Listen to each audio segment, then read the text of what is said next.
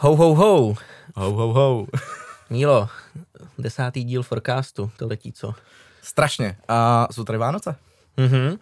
A máme téma data a Vánoce a jsme hrozně rádi, že pozvání přijal docent Jan Zouhar, což je garant bakalářského programu Data Analytics, statistik, akademický senátor. Zdravíme. Docent, garant, tyjo, senátor, to už jsem od vás, pánové, dlouho neslyšel. Běžně mi říkáte Honzo. Já bych to jenom s dovolením upřesnil. Eh, ano, s oběma protagonisty podcastu si tykám. To je trošku proti mojí zásadě, většinou si se studenty netykám, ale jedná se zpravidla o studenty, které mám šanci ještě potkat u některé ze zkoušek, nebo potom u státnic u obhajob. Se studenty našich oborů si běžně připijeme nejdříve po státnicích, aby jsme si potykali, ale s pány, se kterými se potkávám, jednak v akademickém senátu, jednak na seznamovácích a kteří studují trošku jiné obory, než kde já se běžně vyskytuji, tak už jsme tuto povinnost zvládli ještě před dokončením jejich studií, takže pánové, ahoj. Ahoj, my už to máme s Mílou za pár trochu, no. Je to tak. už skoro na odchodu. Tak, Tak jdeme jdem, na to. jdem na dnešní téma. Tam. Jo, jdeme.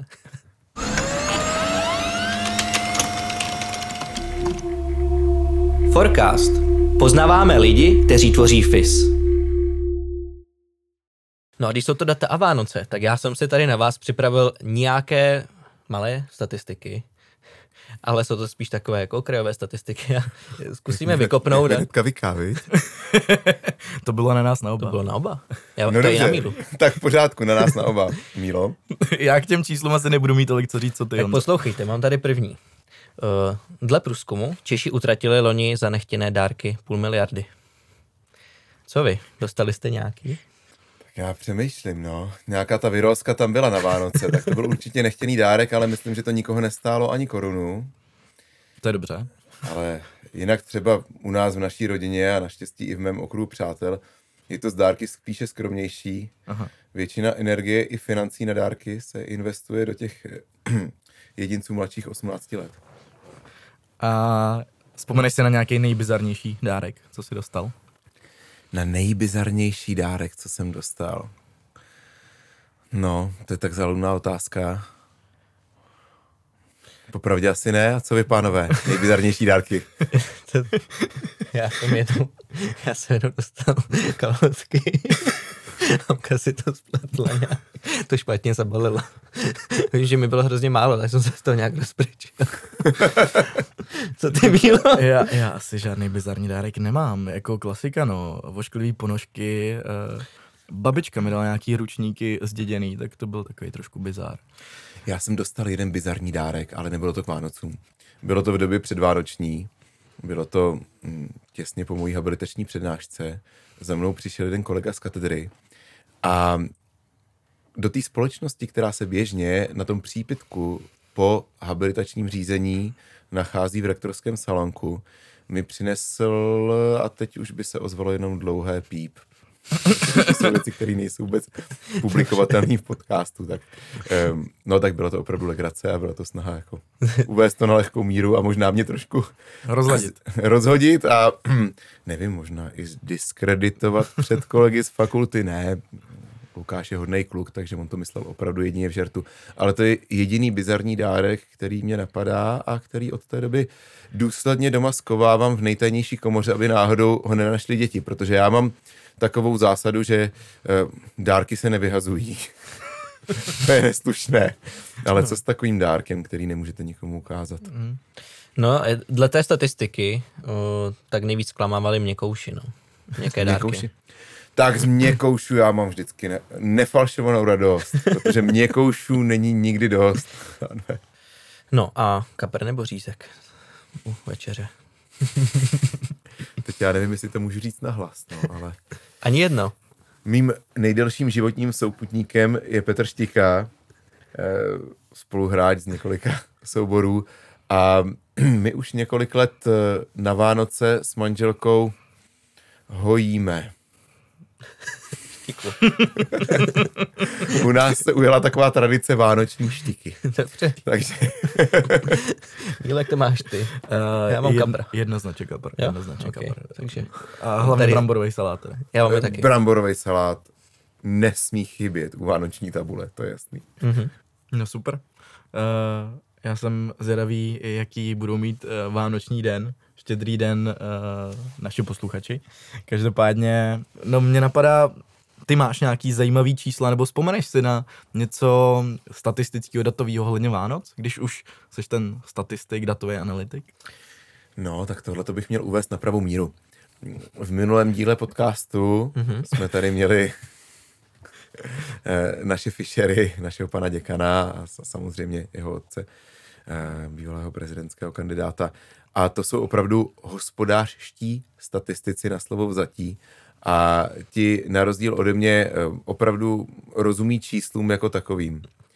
Já rozumím té matematice zatím a těmi algoritmy, kterými se ta čísla zpracovávají, ale čísla to jde jedním uchem tam a druhým ven.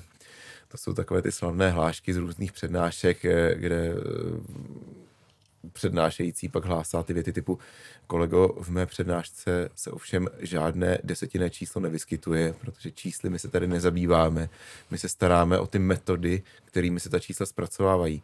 Takže to je tak i v rámci těch eh, studijních programů, které buď to garantuji, nebo na nich učím, tak eh, to, co se tam odehrává, je to, že učím studenty, jakými metodami a technikami se ta správná čísla obstarávají. A vždycky jim vysvětluju na první hodině těch svých předmětů, že ty moje předměty nejsou o eh, nějaké kolekci faktů a zajímavých, zajímavých čísel, která nějakým způsobem popisují, co se děje v realitě, v ekonomice, v populaci, ale že to je právě o těch metodách, které používáme pro to, aby jsme ta čísla získali.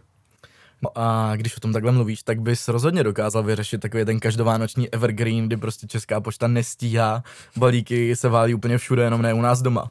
Tak eh, to je něco, co bys dokázal asi zoptimalizovat, ne?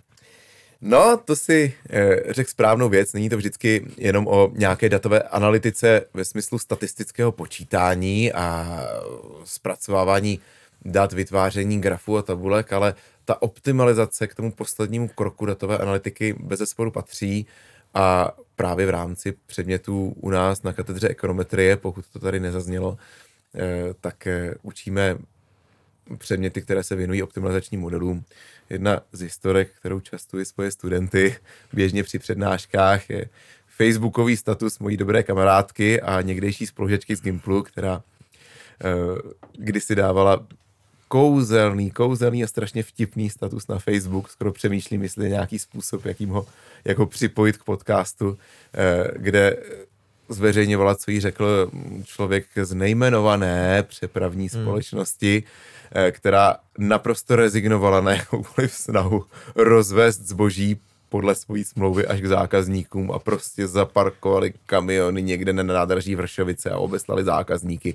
Ať si přijdou vyzvednout své vánoční dary nebo vánoční dary pro své bližní přímo, přímo z korby kamionu na nádraží a vysvětloval, jak opravdu v tom vánočním schonu nejde rozvést to zboží.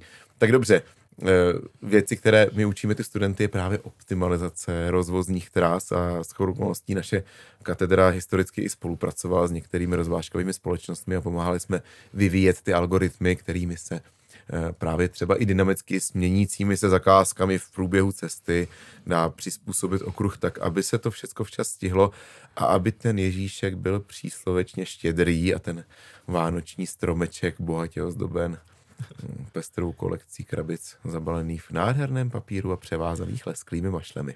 Mhm. Vlastně tohle máš i jako jeden z, jeden z programů přednášek pro střední školy. A ještě tam byla jedna, tu už si přesně nepamatuju. Tak tak, to, co já rád přednáším pro střední školy, buď to tohle téma, a nebo potom téma z teorie her. To je mm-hmm. oblast, kterou do dneška přednáším a kterou jsem se zabýval kdysi ještě v dizertační práci. Dneska už jsem uhnul spíš k té datové analytice a je to v celku je logické tím, že garantuji eh, studijní program v téhle oblasti. Ale eh, tak, no, to přednášky pro střední školy mně přijde, že dávají eh, dobrý smysl nejenom z hlediska toho marketingového účelu, ale to znamená z hlediska toho benefitu pro tu školu, že bude mít víc uchazečů, ale právě i pro ty studenty jako takové. Já nevím, jak to vnímáte vy, vy jste od té střední školy daleko blíž než já, pro mě už to je opravdu prehistorie. Mně už ne... to tak taky začíná připadat. no dobře, no, ale tak kdo může říct, že to bylo v minulém tisíciletí? Z vás nikdo. ale Eh, Já třeba si pamatuju, že když já jsem se rozhodoval, kam jít na vysokou školu, tak těch informací bylo pramálo. No tak internet v plenkách, vytáčení přes telefon, že jo, modemy dělali legrační zvuky, to už dneska dávno neplatí. A my jsme scháněli informace, jak se dalo. A e, vlastně za nás to neexistovalo, tato iniciativa, že by někdo přinesl informace pod nos, notabene, že by tam přišli hmm. e, lidi, kteří fakticky přednáší na těch školách, povinné předměty nebo dokonce garantují studijní programy. A e, kdybych vám řekl, kam já jsem se hlásil na vysokou školu, pánové, No kam?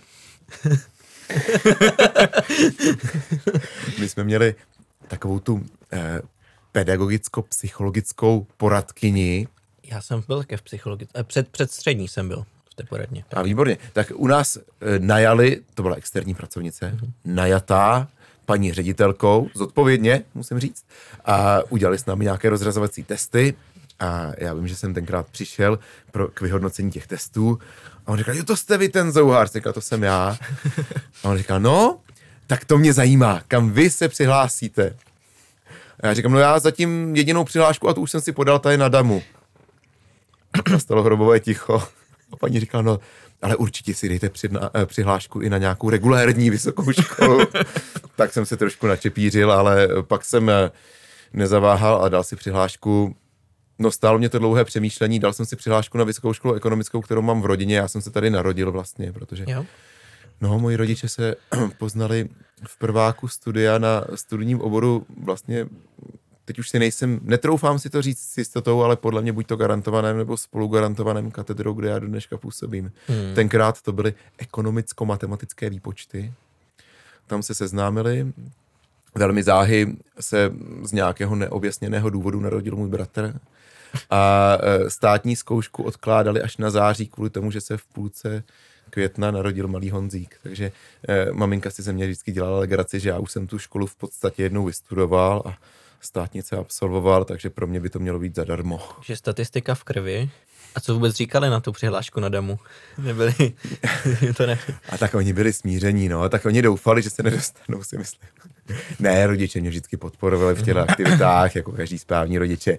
A tak jako my budeme podporovat své děti zajisté, ať už si vymyslí cokoliv, ale eh, myslím si, že jim tak úplně nevadilo, že nakonec jsem studoval v jejich šlépějích a bylo to vlastně hrozně pěkné, když nakonec jsme si vykládali ty historky o tom, jak kantoři, který tam, kteří tam byli za jejich ještě studijních let, tak dnes jsou kolegové z katedry, z katedry se kterými si tykám já. A nezůstal to aspoň jako koníček v herectví? No, tak když už se ptáš. jo, herectví zůstalo jako koníček. Já si myslím, že to u mě byla i součást toho, proč jsem vlastně zůstal na škole učit, protože mě nějakým způsobem bavilo povídat k širšímu auditoriu a zároveň mě bavila práce s mladými lidmi. A do dneška to mám tak, že vlastně uh, s manželkou občas děláme divadla pro děti ve školkách. Uh, výjimkou není ani univerzitní školka VŠE, mm-hmm. kterou tady máme v prvním patře. Posluchači, pokud nevědí, zejména ti, kterých by se to týkalo, tak jak vím z vlastní rodinné zkušenosti, může se stát během studia lecos a možná budete je na poslední ročníky studia potřebovat nějaké hlídání dětí, tak bych chtěl říci, že už máme 10 let otevřenou univerzitní mateřskou školku, která je výborná, velmi dobře a osobně se znám se dvěmi vychovatelkami, tímto zdravím Báry, do univerzitní školky, obě dvě, a které s námi jezdí na, na dětské tábory, které taky pořádáme s manželkou. A no, takže, takže tak, takže tam se občas vyskytujeme a zahrajeme tam nějaké dividelko pro děti. Případně příští týden máme Mikuláše, tak Mikuláše jsme tam také absolvovali mm-hmm. několikrát. Hovořil jsem k dětem svých kolegů, možná i k dětem některých z kolegů, kteří už tady byli v podcastu mm-hmm. a předával jsem jim dárečky, co by Mikuláš, tak to jsou takové aktivity, které souvisejí s tou neúspěšnou přihláškou na demo. No my jsme slyšeli, že tam ale nesmí všichni z té trojice. Jo, jo, jo, to tak je. Ano, univerzitní mateřská školka je velmi uvědomělá, tímto ještě jednou tady veřejně chválím, teď já doufám, že si to aspoň někdo z nich poslechne. My ale... taky doufám. ale tak dobrá, tam, já si myslím, že by to pro ty nejmenší děti tak opravdu mělo být. Oni tam berou děti už od dvou let mm-hmm. v podstatě, možná už se něco změnilo od doby, kdy, kdy tam chodila moje dcera, ale tenkrát to tak bylo, ona tam začala chodit ve dvou a čtvrt letech a opravdu když vybavne čert na takhle malé děti, tak eh, to, to může si nést sebou ta malá dušička celý život, takže takže tak. Já no, jsem se vždycky bál ve školce. A, Co ty určitě Já, jsem, no, já, jsem, jako to, já si pamatuju, já si to doteď vybavuju, jak, ty vši, jak tam všichni brečeli prostě. Přesně, té přesně. třídě. No taky nevím, jestli všichni, ale na vašem místě bych se bál taky, pánové, protože si dokážu představit, jaký jste byli raubíři, takže No ale já jsem ještě zahlédl na LinkedInu naší fakulty, že jedno představení se teď týkalo i Tomáše Garika Masaryka. To bylo co? Ježíš, to se dostalo až na LinkedIn, jo? Ano. Je to tak. A, je, je, no, tak to jsou takové osvětové činnosti pro tu mm-hmm. nejmenší mládež. Na základní škole u nás v Říčanech, kterou navštěvuje mý dcera, tak jsme se dohodli a um, oni tam mají velmi pěkný program, který připomíná ty významné události okolo všech státních svátků a svátek naší republiky nevýmaje, takže tam jsem se pokusil impersonovat našeho prvního prezidenta a v kostýmu Tomáše Gas... Mar- v kostýmu Tomáše Garika Masaryka jsem si dostavil před školu. Byl jsem poctěn, ach synku, synku, z hrdla všech studentů, chlebem se solí a přednesl jsem projev se skládaný z reálných projevů Tomáše Garika To je Masaryka. strašně zajímavý. No, v době, kdy naši posluchači poslouchají tento podcast, tak už je Mikuláš za námi Mhm. a zároveň je za námi i spousty vánočních večírků. A ty jsi o něm nemluvil náhodou, protože e, není to tak, že tvoje hobby by bylo obcházet vánoční večírky jen tak a ládovat se chlebíčky, ale možná nám to trošku prozrať, proč ty vánoční večírky jsou pro tebe tak typické. No tak v první řadě bych uvedl na pravou míru, že chlebíčky mám strašně rád. A chlebíčky se zpravidla na vánoční večír, večírcích láduju.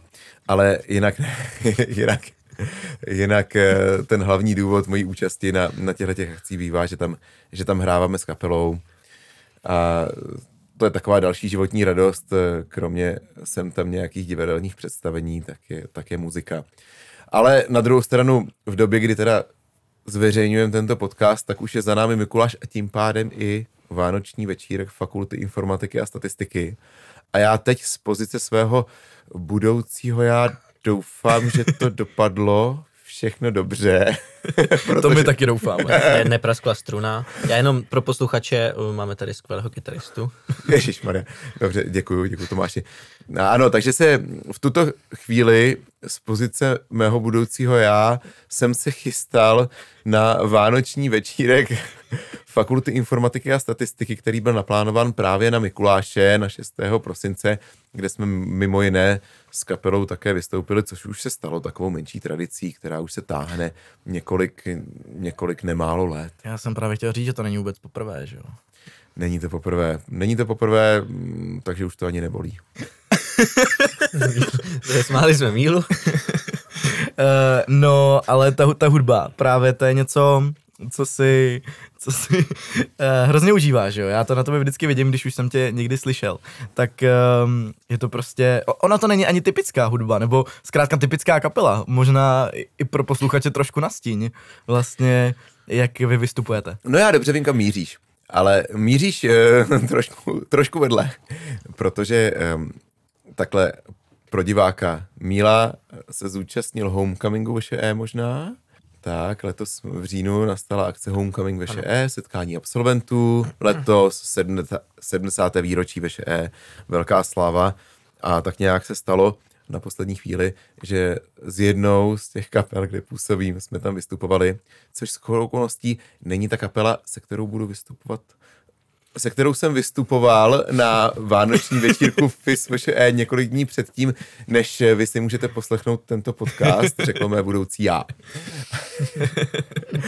Ale uh, máš pravdu, to je, to je velmi netradiční kapela, ta, která vystupovala na Homecomingu, která uh, stělesňuje některé im, interprety, které, kteří byli slavní zejména v době normalizace.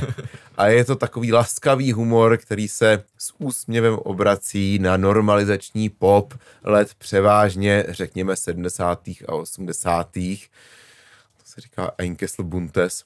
To je zrovna firma, která může zaznít i v podcastu. to se vyhýbat nemusíme. Ale jinak děláme hudbu různou, děláme právě hudbu i autorskou. Máme autorskou kapelu, která funguje už hodně let. Eh, to nemůžu ani zveřejnit, protože věkové údaje tady zatím nezazněly. A dobře, už jsem přiznal to minulé milénium, tak, tak můžu i říct, že už 25 let uplynulo od našeho prvního veřejného vystoupení s kapelou Esence, wow. kde skládáme vyloženě teda autorskou hudbu a věnujeme se těmhle těm autorským počinům. Normálnou generaci jste na Spotify nebo někde. Jsme na Spotify a já doufám, že i na ostatních platformách, které neznám, mm-hmm. Spotify teda jako jedinou z nich znám a, a dokonce i používám, ale takže kapela Esence na Spotify, konec reklamního okénka. no, když říkáš, používáš Spotify, tak když jsme v podcastu, co podcasty, poslechneš si občas? No, tak podcasty, um, to je platforma, o které už jsem leco slyšel. A uh, tím, že vím, že řada kolegů poslouchá podcasty převážně v autě, když mhm. cestují, mm-hmm. já se zoufale snažím tomu auto vyhýbat. Když jsem se odstěhoval za Prahu, jako tedy přiznávám, možná eh, pro některé to bude diskreditační informace, ale jako rodilý Pražák, že jsem se konečně vystěhoval za Prahu, tak se snažím dojíždět eh, do práce vlakem. Máme tady konec konců nově otevřený podchod přímo z posledního nástupiště, což je shodou okolností nástupiště, na které většinou přijíždí vlaky z Říčan od nás. Tak eh, se snažím využívat této možnosti a do práce pokud možno jezdit vlakem. Chodil jsi předtím přes koleje? Ale pšt, to se neříká. je pravda, že v autě tě člověk moc nepo, nepotká. Naopak tě potká uh, s úplně jinou věcí. Co je pro jo, velmi často, typická. Já, já často, no. ano, tak dobře. Teda v letních, ale v letním Takhle. období, předpokládám. Přijde mi, že, že to vidím úplně všude, kde seš. tak. Ano, je to pravda. Poslední rok a kousek eh, se přibližuji na vlak na elektrické jednokolce, eh, což je věc, která Eh, na jednu stranu eh, možná se nachází lehce v právním válku, takže nevím, jak bezpečné je tuto tu informaci šířit eh, na venek.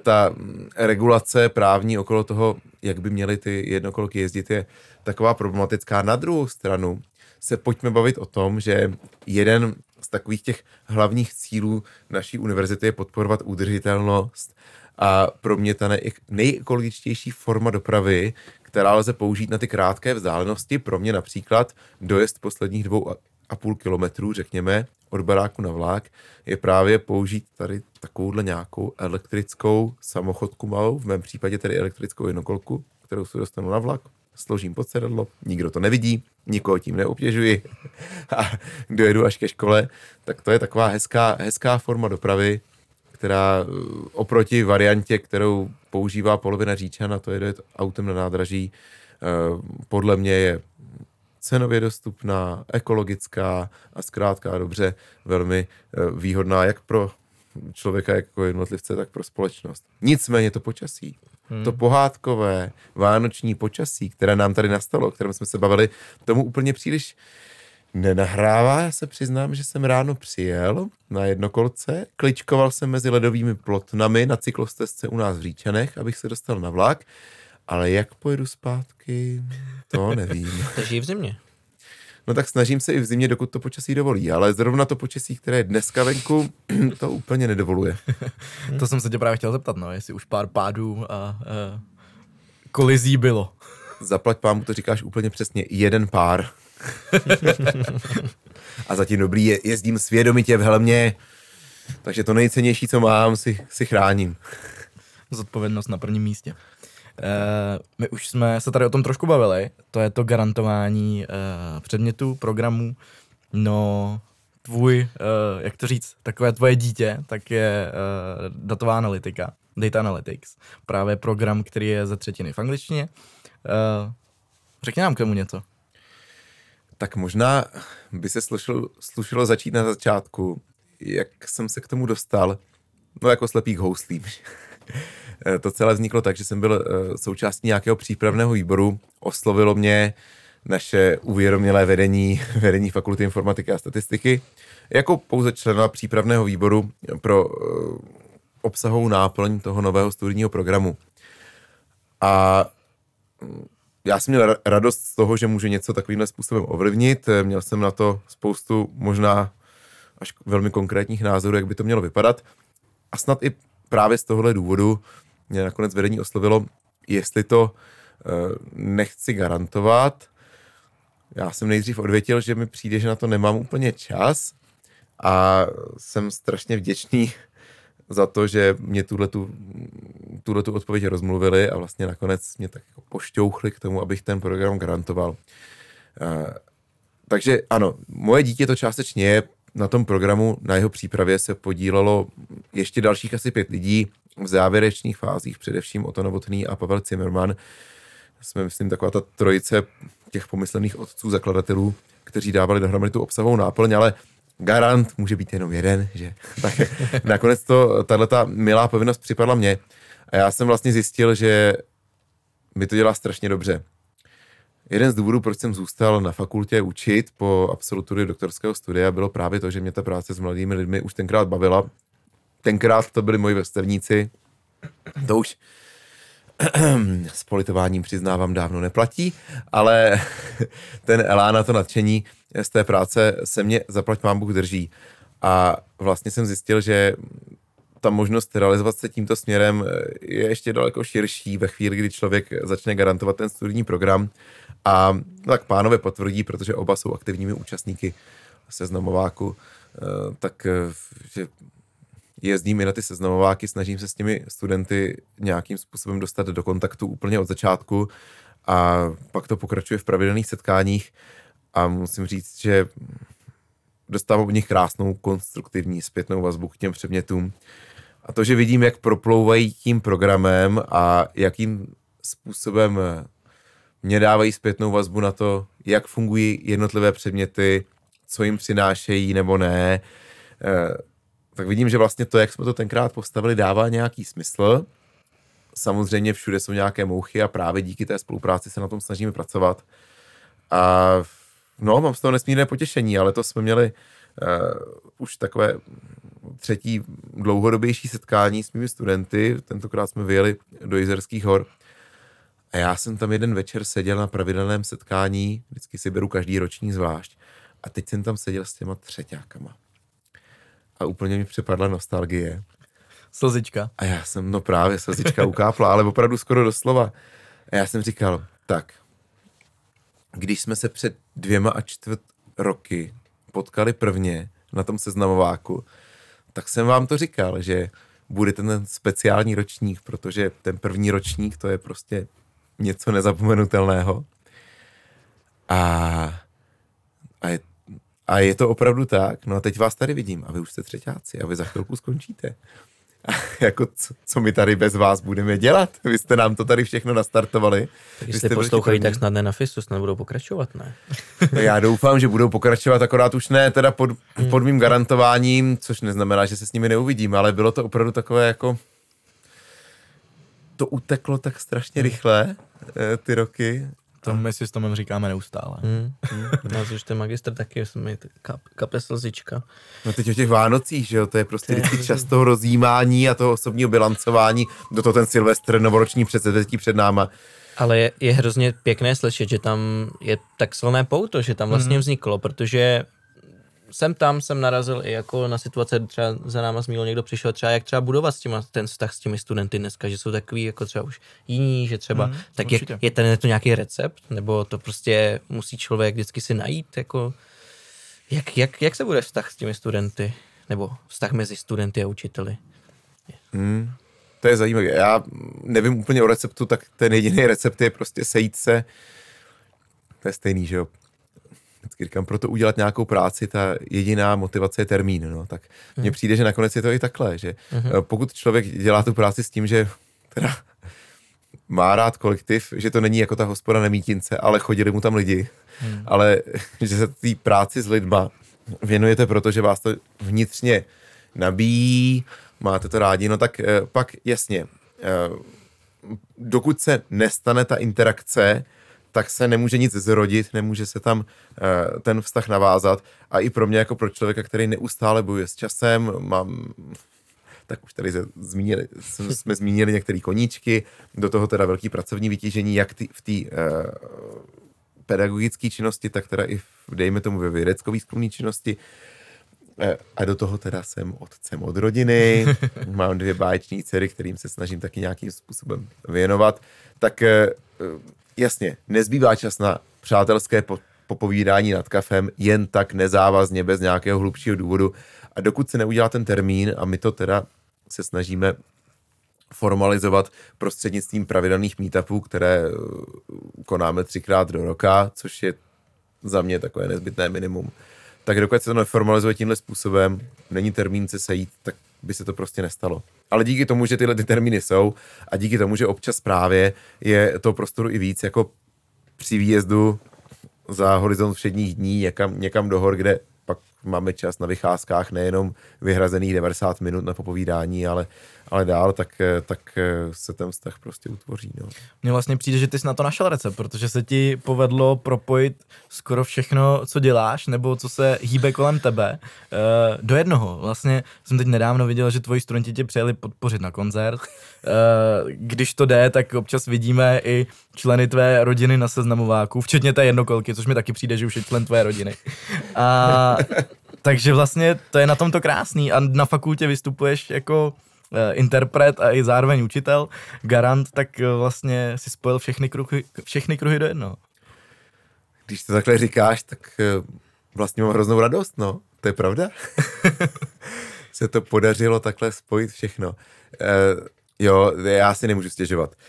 já si myslím, že to, že člověk dělá pracovně nějakou věc, která je současně jeho vášní, je hmm. Nějaký ultimátní životní cíl, ke kterým je potřeba směřovat. A Vlastně jo, když to takhle slyším z úst někoho jiného, tak eh, mě to strašně hřeje na srdíčko. Říkám si, ale jo, vlastně jo, něco se podařilo, mm, něco asi se zrodilo, co se, co se děje správně, no. Tak si žiješ takový svůj sen.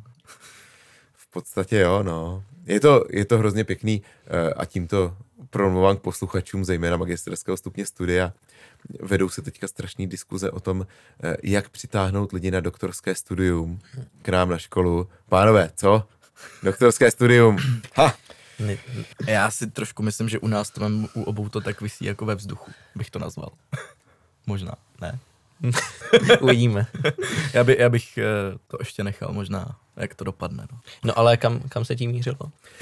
No ne, já jsem mířil právě tam, že dneska ještě v souvislosti s nějakou novelou vysokoškolského zákona se strašně řeší třeba výše stup, stipendia na doktorátu, mm. e, řeší se to, jak přilákat nové studenty doktorského studia a no řekněme si to úplně otevřeně, eh, na fakultě informatiky a statistiky víme, že třeba z hlediska eh, možností budoucího pracovního nasazení našich absolventů je to takové velmi optimistické a že, a to opravdu u nás, říkám interní informaci z vedení, že?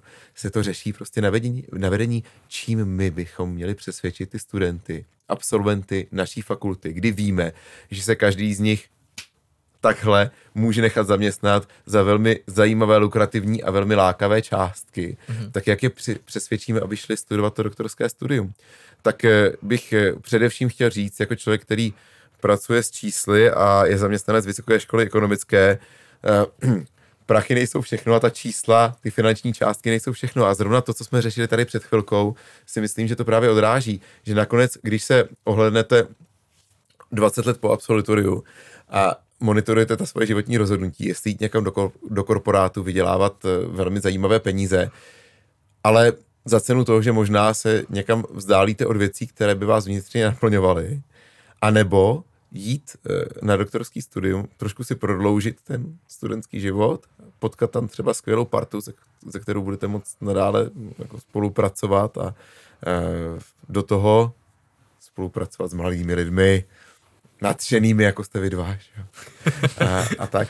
Tak e, začnete tam vnímat tyhle, ty, tyhle ty benefity té práce, které jsou jako nesporný. A jasně doktorské studium vnímám, že je někde na půl cesty mezi už tím pracovním zařazením a tím studiem, protože co si budeme povídat pro posluchače, kteří nevědí, tak eh, jmenuje se to doktorské studium, ale vlastně z hlediska té typické studijní náplně že byste chodili někam na přednášky, poslouchali a tak dále, tak podobně, tak eh, toho je tam, můžeme asi říci na rovinu minimum.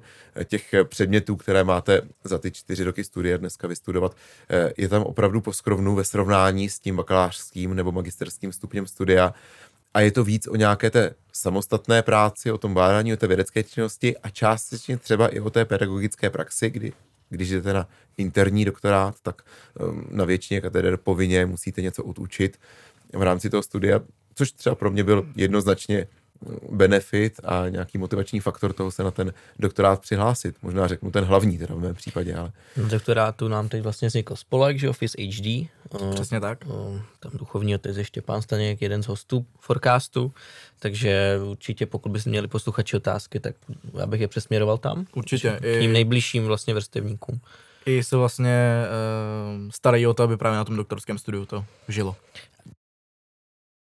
když jsme ještě nakousli tu profesní stránku, tak já bych se chtěl zeptat, na čem teď třeba pracuješ uh, ve volném čase, nějaké vědecké nebo publikační činnosti třeba. No, tak tam je vždycky spousta věcí paralelně. Já jsem součástí několika uh, různých uh, vědeckých týmů, které uh, působí v oblastech, které nejsou vždycky úplně směřovány do, do ekonomických věd. Zrovna včera jsem měl schůzku v Českém rozhlase s kolegou ornitologem, to je taková báječná parta nadšenců, kteří organizují mm, mimo jiné velké zimní sčítání vodního ptactva. Jenom byste si představili, jak to vypadá.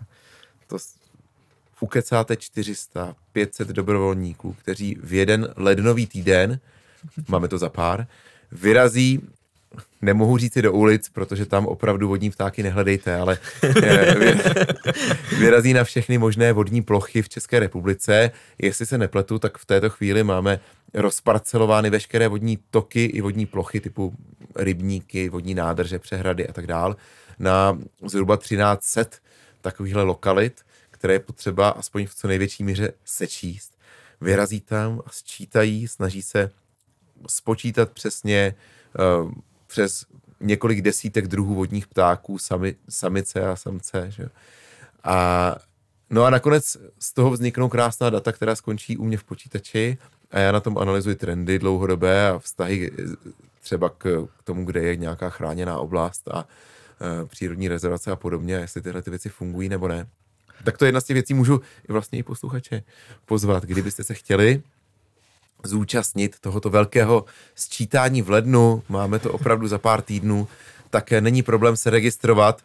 Podmínkou tedy je, že jste schopni rozeznat um, několik základních druhů, řekněme třeba 20 aspoň, eh, vodních ptáků, ale na stránkách waterbirdmonitoring.cz se můžete přihlásit, ale pokud se necítíte na to sčítání, tak eh, můžete alespoň tedy sledovat ty výsledky formou různých interaktivních map a podobně, které tam budou. Já si nedovedu moc představit, jak ten člověk tam kouká doleva, doprava, nahoru, dolů, na vodní hladinu, vedle vodní hladiny, prostě aby opravdu zahlínul úplně všechno. To mi přijde úplně šílený. No, je to tak, tak samozřejmě většinou si nosí alespoň trader, případně nějakou větší techniku eh, na to sčítání ptáků. A já jsem se toho několikrát zúčastnil opravdu jenom jako pasivní eh, pozorovatel celého procesu, abych věděl, jak ta data vznikají. A je to fascinující, no. Přijdou, postaví dalekohled a teďka jeden diktuje, druhý zapisuje. Takže to máme 25 plus 13, to jsou samci a samice, jo. A jména těch druhů následují a podobně. Já jsem našel, že se tomu celému, má to pojem, jmenuje se to Citizen Science. Ano, ano, ano četl, co mě, to ale je. na tom jako udivuje, že to jsou právě ještě dobrovolníci, jo. No. Každopádně jsem hrozně rád, že jsi nám tady přiblížili, jak vlastně vznikají takový uh, data, co my si pak vyčteme třeba na Wikipedii. Tak, tak vlastně nikdy jsem si nedokázal představit, co všechno je za tím úsilí. jo, jo, to, no a to je opravdu velikánský objem úsilí. Kdybych, kdybychom měli spočítat ty hodiny člověko hodiny, co jsou zatím, tak to je obrovská práce. Je to mravenčí práce, každoroční, pak ještě čištění databáze a tak dál. To jsou ty fáze, data analytics pipeline, jak říkáme u nás, mm. které musí všechny proběhnout, než se dostaneme k těm čistým grafům, tabulkám a hezkým výstupům, které můžete najít případně na těch webových stránkách waterbirdmonitoring.cz, které jsem zmiňoval. Když budeš datový sklad s obvodním tastu, No, tak, data máš? Eh, já ta data nebudu, musím říct, že to je, to je opravdu doména mých kolegů, kteří jsou i datově schopní velmi. Mm-hmm. Jenom um, z hlediska těch pokročilých statistických modelů nad daty, tak uh, tam zkrátka dobře už ta odbornost se přesouvá směrem k nám na FIS od těch jiných, uh, jiných fakult, které jsou více zaměřené na tu ekologii a přírodovědu a podobně. Já se ještě zeptám, mám jednu otázku. My jsme tady uh, s Mílou měli Tomáše Karla statistika a ten se angažuje hodně v Mood agent, Research. agentuře Mood Research. Tam si taky nějak zapojený? Nebo to je... Doposud ne, Tomáši, co?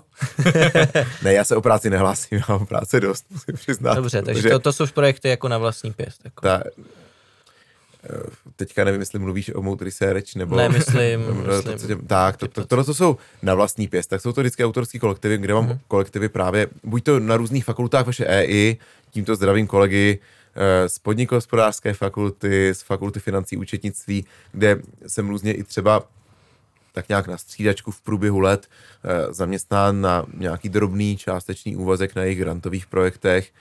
Eh, Může to být ale kolegové i z fakulty sociálních věd, nebo právě ornitologové, které jsem eh, zmiňoval, spolu s některými dalšími kolegy z jiných kateder z fakulty životního prostředí, eh, z České zemědělské univerzity, čím se obloukem dostáváme k té udržitelnosti. Ekologie, životní prostředí. Myslím, že jsme vyčerpali všechno asi, co jsme chtěli z tebe dostat. Eh, Každopádně máme tady ještě naší tradiční závěrečnou rubriku. Otázky na tělo a asociace. Ale opět, jo, tak. Ano. Přesně tak. Eh, To mi odpálíš otázky na tělo? Tak jo, já začnu první. Kdyby byla jedna jediná věc, co by si mohl vzít s rodinou na opuštěný ostrov, co by to bylo? Tak když mám s sebou rodinu, tak už toho tolik nepotřebuju, ale tak asi Tomáš se na mě kouká tak podezřívavě, takže to asi překvapivý nebude, že asi přece jenom ta kytara, no. Já to chápu. Uh, taky jsem si to myslel. Hele, kdy, uh, myslíš si, že je vždycky důležité se rozhodovat na základě čísel a dat za každé situace? Hmm, v žádném případě. Eh, jsou oblasti, kde je to opravdu potřeba a jsou oblasti, kde si myslím, že je velmi žádoucí se na všechna data um, povznést, slušně řečeno, a rozhodovat se na základě intuice. Máš nějakou svou guilty pleasure? A když řeknu kytara, tak to bude trapný a budu se opakovat, že jo. no, ne, tak to je, to je guilty pleasure teda, ale opravdu, protože to se, to se vám takhle stane, že člověk eh, zůstane u té datové, datové analýzy do pozdních večerních hodin a eh, pak eh, si naleje guilty pleasure číslo jedna, vezme si do ruky kytaru a pak si říká, ty hlupáku, zítra ráno přednášíš a je půl druhé ráno. a ty tady brnkáš na kytaru. No, takže tak. Čekal jsem nějakou reality show nebo něco takového, ale dobře. v jakém oboru by ses nejlépe uchytil se zkušenostmi, které aktuálně máš, kdyby statistika, analýzy a vše s tím spojené neexistovalo? No, eh, tak teďka nevím, jestli třeba učitel matematiky je něco s tím spojené. A pokud ano, pokud musíme zambrousit úplně do jiných vod, tak, um, eh, tak když mě nevzali na damu, tak asi jako herec ne, takže jako muzikant. Tam, tam si věřím. Dobrá. Teď ta druhá? Teď ta druhá část, to jsou asociace. My po tobě budeme chtít, aby si reagoval na naše slovo nebo slovní spojení tím, co tě jako první napadne. Dobře, ale vymínu si podmínku, nikdo nad tím nebude sepisovat žádnou psychoanalýzu. Dobrá, tak eh, jdeme na to. První slovní spojení. Hra na kytaru. Radost. Datová analytika. Radost. Fakultní komunita. Přátelství. No. A time management? Bída a nouze. Tak jo. tak to je trapas, no. Ne, velký špatný.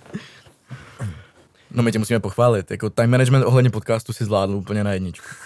tak já děkuji za pochvalu, tak to byla opravdu výjimka potvrzující pravidlo, protože tohle je moje velice slabá stránka. No a my, my už to opravdu končíme a vlastně za celý tým Forecastu vám přejeme krásné prožití svátků, protože my dva s Mílou nejsme jediní, kdo Tento podcast tvoří, vlastně dělá nás na tom mnohem více. To znamená, že všichni společně vám přejeme krásné svátky. Eh, Prožijte hlavně v pohodě, v klidu. eh, Odpočiňte si od školy, to je určitě důležitý. A zároveň i takhle v závěru děkujeme Honzo moc tobě za to, že jsi byl hostem našeho vánočního dílu. A jsme moc rádi, že jsi byl u nás ve studiu. Tak já moc krát děkuji za pozvání, připojuji se s tím přáním šťastného, veselého, bohatého Ježíška a tak dál. Já, protože jsem zahlédl řadu z kolegů, kteří se na podcastu podílejí, tak mávám do režie, takže přeju šťastné a veselé i tam. A budu se těšit, že si možná některé z dalších dílů opravdu poslechnu, na rozdíl od těch eh, předchozích, jak jsem přiznal, z podcasty mnoho zkušeností nemám, ale eh, věřím, že se to dneska právě zlomilo. Beru si to jako novoroční předsezetí, takže příště už jenom pasivně, ale s o to větším nasazením se budu těšit na shledanou, pánové. My tě to určitě nezazlíváme. Děkujeme moc a mějte se krásně. Ahoj. Ahoj všem.